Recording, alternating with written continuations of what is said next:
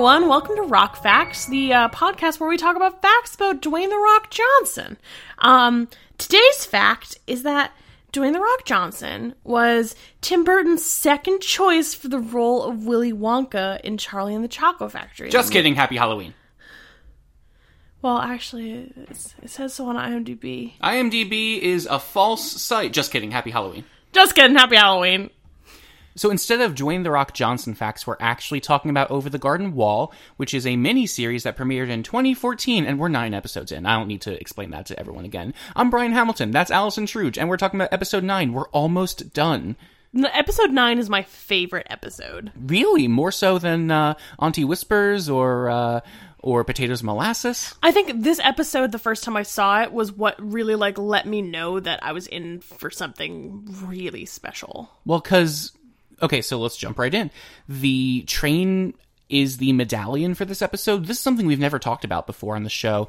Every episode has a little insignia at the very beginning. Uh, the main opening titles have all of them in a border around the main logo, but this is the one where a train is the main one for this episode because as we see at the very end they almost get hit by a train and everything in this episode is designed to be a punch in the gut. Yeah, it's it's kind of like, oh, did you think that you were on a on a um, wonderful journey with two boys? Just kidding, they're dying. Uh, the first thing that happens, this is something I didn't notice until now, as we were kind of rushing to like, okay, yeah, let's just watch the episode and get through uh, another podcast. I was waiting for the episode to start, and there is a longer than average pause on black yeah, there is. between the opening theme and Wirt's first reveal as a 90s child. Well, and also this is something that we haven't mentioned as well is that the beginning music, if you listen really closely at the end of it, there's a train, mm-hmm. and so the the excess time at the beginning really like uh, amplifies that. It lets that sink in, which is something, again, you wouldn't notice unless you've seen it 15 times like we have. and also, I think you know it, it's a really like. Uh, it's a tactical choice in that like it, it already lets you know that like something is kind of different Uh, we've also got a lovely emo song that plays as soon as we see Wirt for the first time, and in this rush of emotion, we think, oh, this makes sense. This little emo boy is being sad all the time with this emo music and his like Smith's outfit and his high school 90s room. It everything makes sense the first second it registers in your brain that oh, Wirt's a high school kid.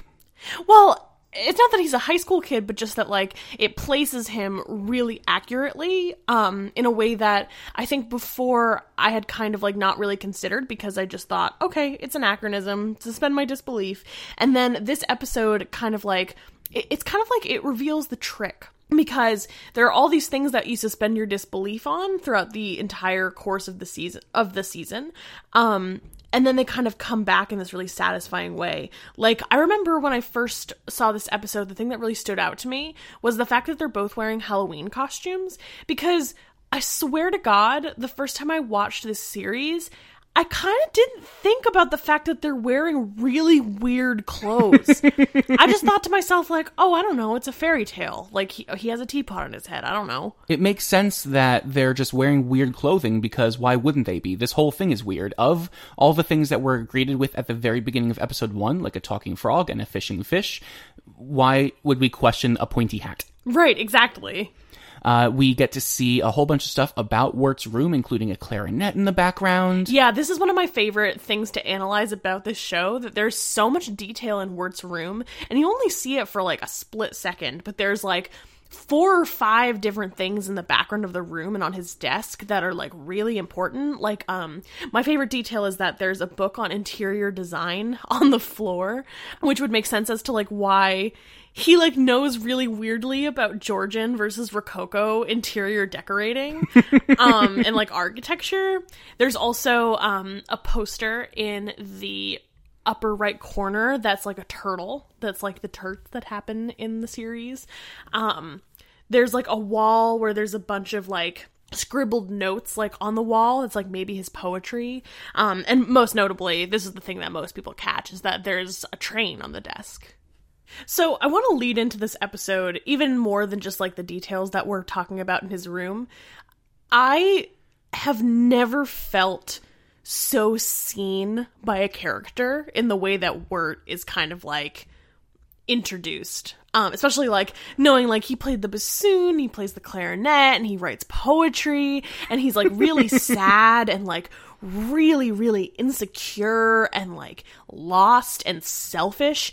It's just I I remember the first time I saw this series, like just identifying so much with Wirt. Um, even in the stuff that like makes him not necessarily like the greatest character, like the fact that he's so selfish and that he doesn't really like consider his brother or any of those things, or that he doesn't want to join the marching band. Although I was totally in the marching band, I was clarinet section leader. It it, it just as we as we talk about this episode and about Wirt's shortcomings, I really want to say that like I identify with this character so much. Especially in the way that it's revealed that all of these things are happening, the very fast and sad and dialogueless way. We have Wirt agonizing and then seeing a tape and then freaking out about the tape and then throwing the tape away and then deciding to uh, revive the tape. There's so much about this tape and Wirt and their interplay that's so perfectly emphasizes all the things you're talking about about how and why you would identify with that because yes i too was a person that made mixed cds for girls i liked in high school No, exactly. He made a mixtape of with clarinet and poetry, and like I didn't do that, but if someone had given me the idea to, I absolutely would have. he makes a halloween costume because in part of that motivational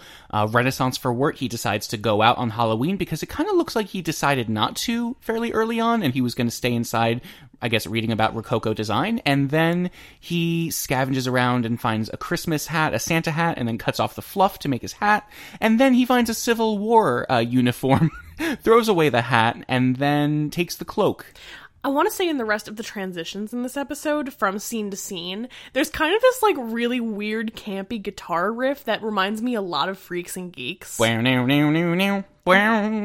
Yeah, it's just really wonderful. And it's like such a great break because this whole episode, like, they don't need to foreshadow things that happen. Mm-hmm. Even though there's a lot of like little um, Easter eggs that happen in this episode, they don't need to like beat it over our heads that like actually something really sinister is happening beyond all of this. So they kind of just take them take a second to just kind of do a really like awkward high school story. It's so wonderful that, again, in one of the 10 episodes that they produce for the series, this is one of them. It's so stylistically, drastically different, but for the purpose of the story. It's incredible that they were able to pull this off. Right. Uh, this is another thing that Patrick McHale talked about in his talk, was that one of his favorite episodes was episode 9 because he's so happy it worked. and it so did. I, I can't even believe like as soon as I as soon as this episode started and I realized that we were in the 90s, my jaw was on the floor. I was immediately kind of like uh I just I had this feeling like this is really special. This is something I've like I've never seen before. because then your brain goes to how did they get into the unknown? Well, ding, that's the episode title because Wirt leaves the house clutching the tape and says, into the unknown. Little does he know that the place he's literally going is called the unknown. exactly. Uh, one more thing about the costume. As somebody who was Wirt for Halloween two years ago, I can confirm that I went to a costume shop and found a Civil War uh, reenactor's outfit, threw away the hat and any other little things, and that was my costume. Yep, yeah, that was a really cute Halloween costume that we did. it, because it's so easy to do. And you were Greg. You had a little uh, teapot fascinator. Yeah, I had made it out of clay, but now they like just sell them at Hot Topic. It's fine. It's wonderful. it's great. And we also learned this episode why he's wearing a teapot because again, you never really think about it. There's so many other things you have to think about to watch the series that you never think about the fact that for 9 episodes there's a teapot on a character's head. Yeah, by all means, if you noticed that he was like wearing a teapot and you thought it was weird, please tweet at us because I have not heard anyone actually be like, yeah, I noticed and it was weird. At Allison Truge and at underscore Brian Hamilton. We'll put those links in the show notes. We'd love to hear from you because this show's a lot of fun to do, and I've heard from a lot of really wonderful people that have listened, and it warms my heart, especially uh, now that Halloween is coming around and everyone is jumping on Over the Garden Wall again because it's the perfect season for it. It doesn't warm my heart because um I don't have one. Uh, so we go on to learn that Greg wants to go on a frog hunt, as foreshadowed earlier about uh, how important the frog is to their relationship and how Greg feels about Wirt. We also have a really sweet moment with uh, Old Lady Daniels. Don't call me Old Lady Daniels. Yes, sir, Yes, young sir, man. young man. oh, it's so cute. And he stole a rock from her garden, and he's like holding it. Another vignette that finally pays off now. Uh, one of the first things we see in the series is Greg taking that rock. Yeah, uh, didn't notice that until maybe the fifth watch through. Uh, he was helping her out for in exchange for candy. Uh, it's Halloween. Candy is free. Old Lady Daniel says nothing in life comes free. One of my favorite lines from the whole series. this is something I have in my notes for a little bit later, but I want to talk about it now. Is that this is a wonderful chance to see the dynamic between Wirt and Greg when their lives are not in danger.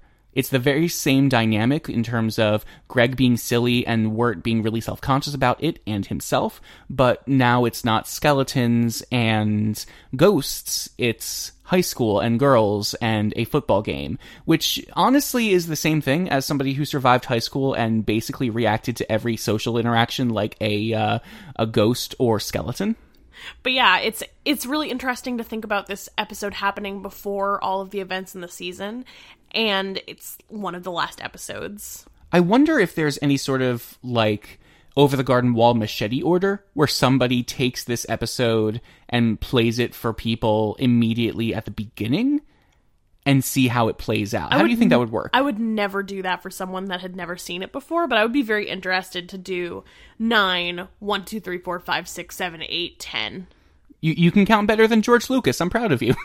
Thank you. I really appreciate the fact that the episode ends with, uh, oh, we need to name the frog. And the first thing that we see from them is them talking about the names for the frog. So I'm sure that kind of machete order would work.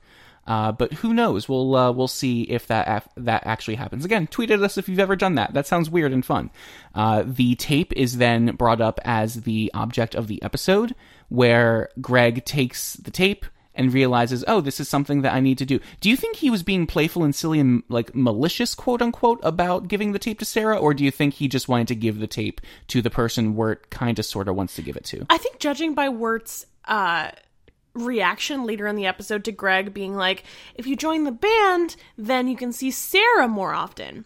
I think it's kind of like it's playing into the fact that Greg is trying to like get get Wirt out of his comfort zone. Uh, I, I, I think it was kind of playful, but I also I think he knew what he was doing. You know. I guess so. Again, like like Nathan said last episode. Thank you so much, Nathan, for uh, hanging out with us. Greg's not stupid. He knows what he's doing, even if he's naive. And Wirt likes to insist he's stupid. Greg's not stupid. So what's next? We talk to some of Wirt's friends who I didn't even bother writing down the names of because we never see them again. Ooh, Wirt's got a crush on Sarah. One of them is Bunny. One of them's a bunny. One of them is a cowboy, and one of them is an egg. Everyone knows you're an egg. Shut up. One of my favorite lines in the series. Shut up, Kathleen. So The there. egg is Rondi, and the bunny is Kathleen. Oh, great memory, Allison Truge. For context, I take notes during the episodes. Allison Truge doesn't, and I'm glad you remembered that because that really helps things out a lot. I'm all jazz, baby. They tell Wirt that Jason Funderburger is planning on asking Sarah out tonight too, which is a nice callback to episode six when we learn Jason Funderburger is a person that causes Wirt grief. And we are slowly building up this image of Jason Funderburger as lady, ladies' man extraordinaire and stealer of crushes esquire. One of the biggest and most satisfying reveals in the entire series is the fact that Jason Funderburger's a nerd. Hey, Sarah. And she's so not into him. We'll talk more about that as we go, but I cannot wait to break this down on the show. Wirt and Greg leave the football game after uh, after that moment because Wirt realizes it's kind of pointless. There's another wonderful little guitar sting that's really cute, and then a wonderful poetry line from Wirt is is the dove never to meet the sea for want of the odious mountain which okay great. And like, same, me, same, emotionally, all the time. this indie music in this episode is so great and i don't know if it was produced for the show. I'm sure it was but i love that it has a part in the show because it is so perfectly uh perfectly 90s that guy got his act together. He's the total package. I can't compete. And i guess he's not wrong. Maybe he has his life together. Maybe he gets great grades. Um who knows what the total package means but he's totally a nerd, and Sarah's not into like. And what even is his Halloween costume? He's just wearing like a green suit. It's almost like he's dressed as a frog for Halloween. I want to talk about the tape too, because this is the point where Wirt brings up the fact that there is poetry and clarinet on the tape, which is I I never recorded myself for any of the mixtapes I ever made for people in high school, but I'm sure that's a thing people did, and it, it makes me feel a little bit better about myself that I never did that. yeah, same. I like would have if someone had suggested it though. But this is the time I also want to bring up the fact that we own this tape, you and I. Yeah, we've never listened to it because we don't have a cassette player. Uh, I, I forget when this was, at least a year or two ago. Mondo, uh, the amazing pop culture fandom company, came out with a limited edition tape of the show. It is a replica of the tape. It says for Sarah with a little handwriting and everything, and it comes in a like plastic case. I'm sure there's a word for this. It Everyone's comes in gonna the yell like at us classic cassette thing. the classic cassette thing. Thank you, Allison Truge. We got two. I got one, and then I got you one for it was Christmas or your birthday, one of those. And yeah, I've never listened to it. I don't know what it is. I always thought it was the soundtrack to the show, but I don't think it is. I kind of think they actually recorded Elijah Wood playing clarinet and reading poetry. I don't. I'm I, sure it wouldn't be Elijah Wood playing clarinet. Allison Truge, I see you googling it. I don't want to know. I want to listen to this with you for the first time, spoiler free about a cassette okay, tape. you want to be spoiler free, but I don't want to be spoiler All right, free. we'll put a link to whatever Allison Truge finds in the show notes so you can see for yourself what is on this tape, but I don't want to know. Whenever I get a cassette tape at some point, we will listen to it together and it's going to be really really sweet. But what? Oh, oh, uh Truge just gave me a look of oh my god, I can't believe what I'm seeing. So again, we'll put that in the show notes. I don't want to know what it is cuz I want to be spoiler free about this tape that we own. That was like $25 for Brian wants to be spoiler free about life. Well, yeah, life ha- has no spoilers. I I envy sports fans for being able to be completely spoiler free because it is literally happening live in real time. Uh, yeah, I don't know. Uh, I do want to say that there is an art. There's an article in Paste about the cassette. Um, and the headline is exclusive: "Woo your high school sweetheart with words over the garden wall poetry cassette." so, uh, thanks, babe. You're welcome. I guess you're my high school sweetheart, and I was wooing you with uh, with a tape. But also, you're your own high school sweetheart because you bought one for yourself. I did. I love myself in high school. No, I don't. Uh, they realize, oh no, we didn't get the tape back from the high school friends, so they run back to grab it. They already slipped the tape into Sarah's pocket, and Wirt and Greg go to the changing room to try to get it back. And there's a weird moment where they're accused of like spying on Sarah as she's changing. It's actually kind of a sweet moment, if you ask me. It's like there's this like jock, and he goes, "Hey, are you peeping on Sarah?" And then she comes out, and she's and he's just like, "Hey, Sarah, there's lots of like creeps out there. Stay safe." And she's like, "Thanks, Jimmy." And it's I think it's actually kind of a sweet moment. That is sweet. My my only thought about it was why would the show like bring that up and I think it was to bring up the fact that like why didn't they go get it? It's it's just to answer a question like why didn't they get it? That makes sense. It gives them it gives them a reason to not have the tape yet. So they go to a Halloween party where they know that Sarah is, even though uh, Wirt wasn't invited and he's self conscious about it. I bet he was invited. They just like lost the Facebook invi- invite. There was no Facebook back then. This was 1990 something. We're 1980 something. We're not sure. I've heard somewhere that like someone thought it was 70s. I don't think it was 70s. There was a 70s kitchen like with 70s wallpaper um at the house party that Sarah's at. But I don't think that, that means that it's not 90s or not 80s because lots of people have outdated kitchens and like a 70s kitchen is a staple. I agree. Yeah, that kind of architecture is. There's some real differences between the 70s kitchen and their 90s sensibilities. Cuz also, oh god, this is going to make me seem like a total idiot. They didn't have cassettes in the 70s, did they? I forget when cassettes were invented. We're not going to Google. Oh, you're going to Google it. Awesome. While I I recap the next. refuse to release a podcast with without knowing something like that. Uh, while I continue to recap what happens next, they go to the house. Wirt was not invited, so he's concerned about it. But Greg rushes in, uh, much like Magnus, and he starts talking to everybody in the party about something. Wirt doesn't know what, so when he bursts in, he says, "Hey guys, I don't know what he said, but it wasn't true. Don't worry about it." Ha ha! And everyone is so chill about it. Like, "Oh hey, hey Wirt, how's it going?" He goes, "Oh, okay." I really, really enjoy that because his anxiety about Greg talking about any random set of things about, hey, that's Sarah, and this is the tape, and we like each other, blah, blah, blah. Or not we like each other, I like Sarah. He doesn't want Greg to blurt it out. So his anxiety about that comes out in a really funny moment where the tension is diffused by, oh, hey, hey, Greg, how's it going? Or hey, Wirt, how's it going? Uh, cassettes were invented in the 60s. The 60s. Oh, so in any time between the 60s and the 90s, this episode could be set. I'm still pretty positive it's the 90s. Uh, they go into the kitchen to talk to Sarah, and one of my favorite moments of the episode is when Sarah says, Oh, Wirt, I was just wondering if, uh, I was just asking around if you were here or not. Which makes me believe that he was invited. He was invited, he just told himself that so he could justify not going out at all earlier. It's just so clear that she's into him. It's so clear that she's into Wirt. And when we see Jason Funderburger next, uh, he goes, Hey, Sarah. Oh, hey, Jason Funderburger. And there's so many hints dropped in this episode and the rest of the episode that she is so not into him, not the least of which is when he tries to hold his hand and she says, You can stop touching me now. You know, I, I I just considered something that also I think because I've watched it so many times, I forgot this. But also, this episode is kind of a reveal of Sarah. It's the mm-hmm. first episode she appears in, and we've been hearing about her the entire series and just hadn't like noticed her, which is why, like for me, I actually like weirdly was shipping the bird and Wirt because I was like. Oh, well, I mean, Beatrice is who's around, and they like clearly their characters were written to have like some chemistry.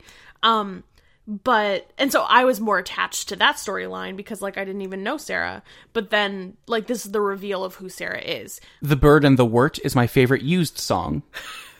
I hate you. That was a joke for like three people because the overlap of used fans and podcast listeners, I'm sure, is a very, very small uh, Venn diagram. True.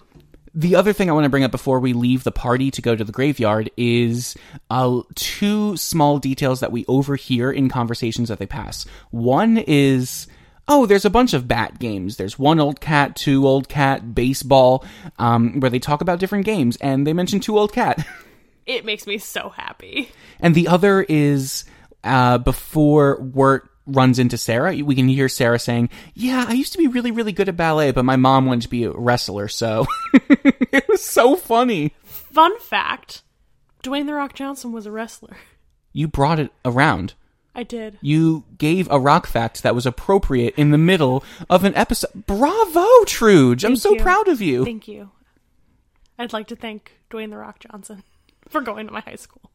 They decide to go to the graveyard because that's apparently a thing that all the high schoolers do because it's really cool. They just kind of hang out and drink age appropriate drinks.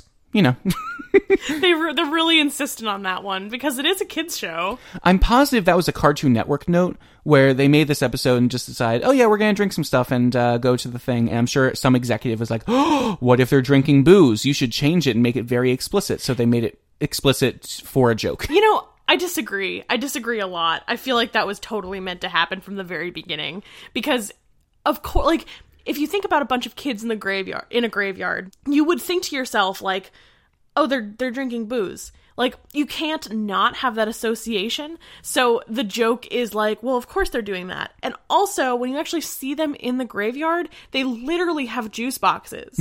they are literally drinking juice.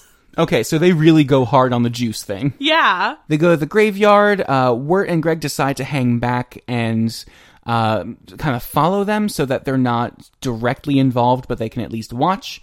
Uh, and they're still trying to get the tape back, which is in Sarah's pocket, and she doesn't see it, so they're trying to get it back from her. Uh, when they get to the graveyard, which is called Eternal Garden. Eternal Garden, hmm, one part of the setup, and they're hiding behind a gravestone, watching everyone, uh, watching everyone do their witches gathering, as Greg calls it. And whose gravestone is that? Quincy Endicott. Quincy Endicott. You were not lying when you mentioned that in episode nine. Quincy Endicott's gravestone is heavily featured. I mean, not heavily featured, but it's pretty apparent. It's pretty what it apparent. They watch as Jason Funderburger is telling a scary story, and the ghost got closer and closer. And as he's doing that, he's touching Sarah's hand, trying to hold her hand. And Wirt is freaking out about this. And Sarah's like, please don't touch me. which happens after Wirt turns away. He doesn't see that. All he can see is uh, Jason Funderburger trying to make a move on Sarah. And it doesn't work, but he doesn't see that. So at this point, Wirt tactically deploys Greg to go disrupt the uh, the graveyard witch circle, and Greg does this by being the headless elephant. Ooh, and in another one of Wirt's anxieties about the uh, about how he's seen by everyone else, there's a moment where someone goes, "Isn't that Wirt's brother?" And he's freaking out about Greg uh, making a fool of himself and ruining everything again, even though he was the one that he sent it. it, it it's this catch twenty two of Wirt being a high school kid that he just can't he can't reconcile. It's like it it just reminds me of like that whole you were so awkward at that age. Like everyone is just like so awkward because you're like, wow, I have a body and it's changing and I don't understand it. It's just like it's a constant hell. We see Wirt trying to hide behind a gravestone because someone notices uh, Wirt there. And they go, hey, we can see you. You're right there. And he tries to play it off. Oh, hey, guys, I'm just here. And that's when the police show up. The police show up. And then the police are like, you're all under arrest. And then they all run away and they're like, wait, just kidding, happy Halloween. Just kidding. Happy Halloween. This happens earlier in the episode. We didn't bring it up, but that is one of my favorite characters who we don't actually see. It's just a guy in a cop car. and then they're all running away. And Greg and Wirt are climbing up the wall. And as they're on top of the wall, they see Sarah take out the cassette. And she goes, wait, what's this? And then Jason Funderburger goes, we should listen to it. And then Wirt is like, well, it's all over. He pulls his face in this really grotesque Adventure Time way. This is the most Adventure Time shot of the show, where they do some like really weird, grotesque, silly, like facial expressions for Wirt in a show that's relatively grounded when it comes to their human designs. but it works so well because if that was happening to me, that's what I would be doing. Exactly, exactly. So they climb up a wall, and uh, the police officer says to get down from that wall. And what do they do, Truge? They jump over the other side of the wall. They literally go over the garden wall because it's the eternal garden, and there's a wall, and they go over it. And they kind of play it up when they keep bringing up, "Hey, get down from that wall." And then they go over on the other side and says, "No, not the other side, this side." And then when they're over there, they uh Greg kind of like reaches into a bush and finds a frog.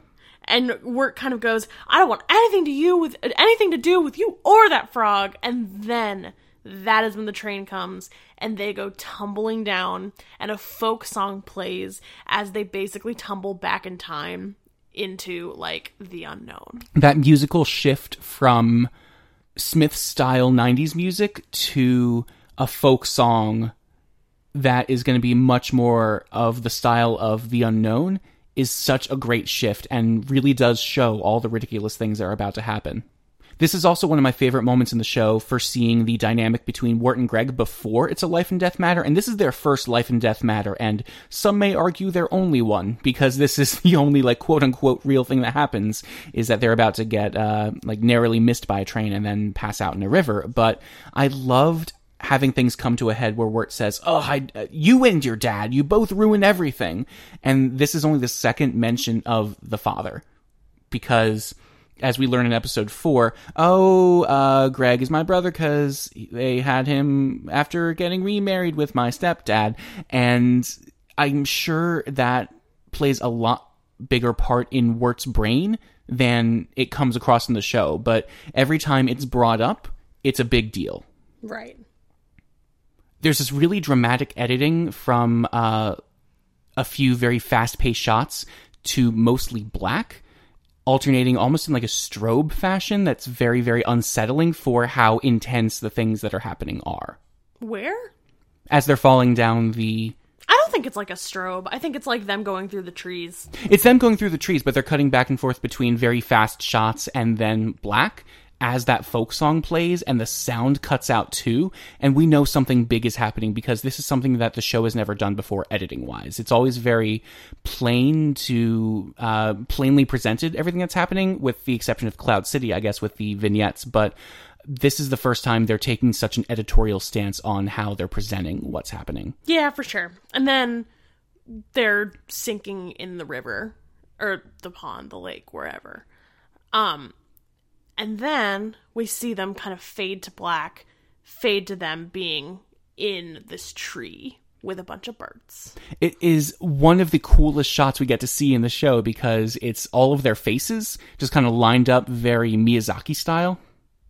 Yeah, and then he mistakes the main like mom bird for Beatrice, and then we find out that that is Beatrice's family, and that she had dumped Wirt and the frog on the doorstep, and Wirt goes, "I need to go out and find my brother," and then the bird goes, "You'll be no good to him dead," and then he said, "I was never good to him alive either," It's so so heartbreaking, and, and I that's how the episode ends. I wonder if the reason they did this structurally was to set up that one line. I was never any good to him alive either. I always thought that was kind of dramatic, but also it it is it, it's Wirt like growing as a character and realizing that he's selfish. Like I'm sure that that kind of flashback was what was going through his head as he passed out in the frozen lake in the unknown to be revived by the bird family. Right. Uh, this is another moment that I forget happens at the end of this episode. Like Adelaide at the end of episode six, I keep forgetting that this is the ending of this episode, where there's like f- like a minute or so where they are back in the unknown and setting up the last episode of the series.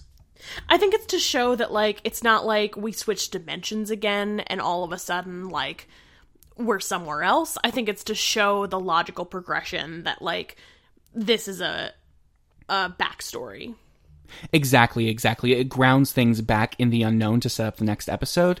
And if they had ended the episode on them tumbling into the river, it would have been too harsh of an ending, I think, because again, every episode ends with somebody trudging along, moving forward to the next stage of their journey. And in this case, that's Wirt going through the snow with the frog to try to save Greg. Yeah, it's pretty intentional and that mo- that it moves the story forward that it doesn't stop on a on a low note.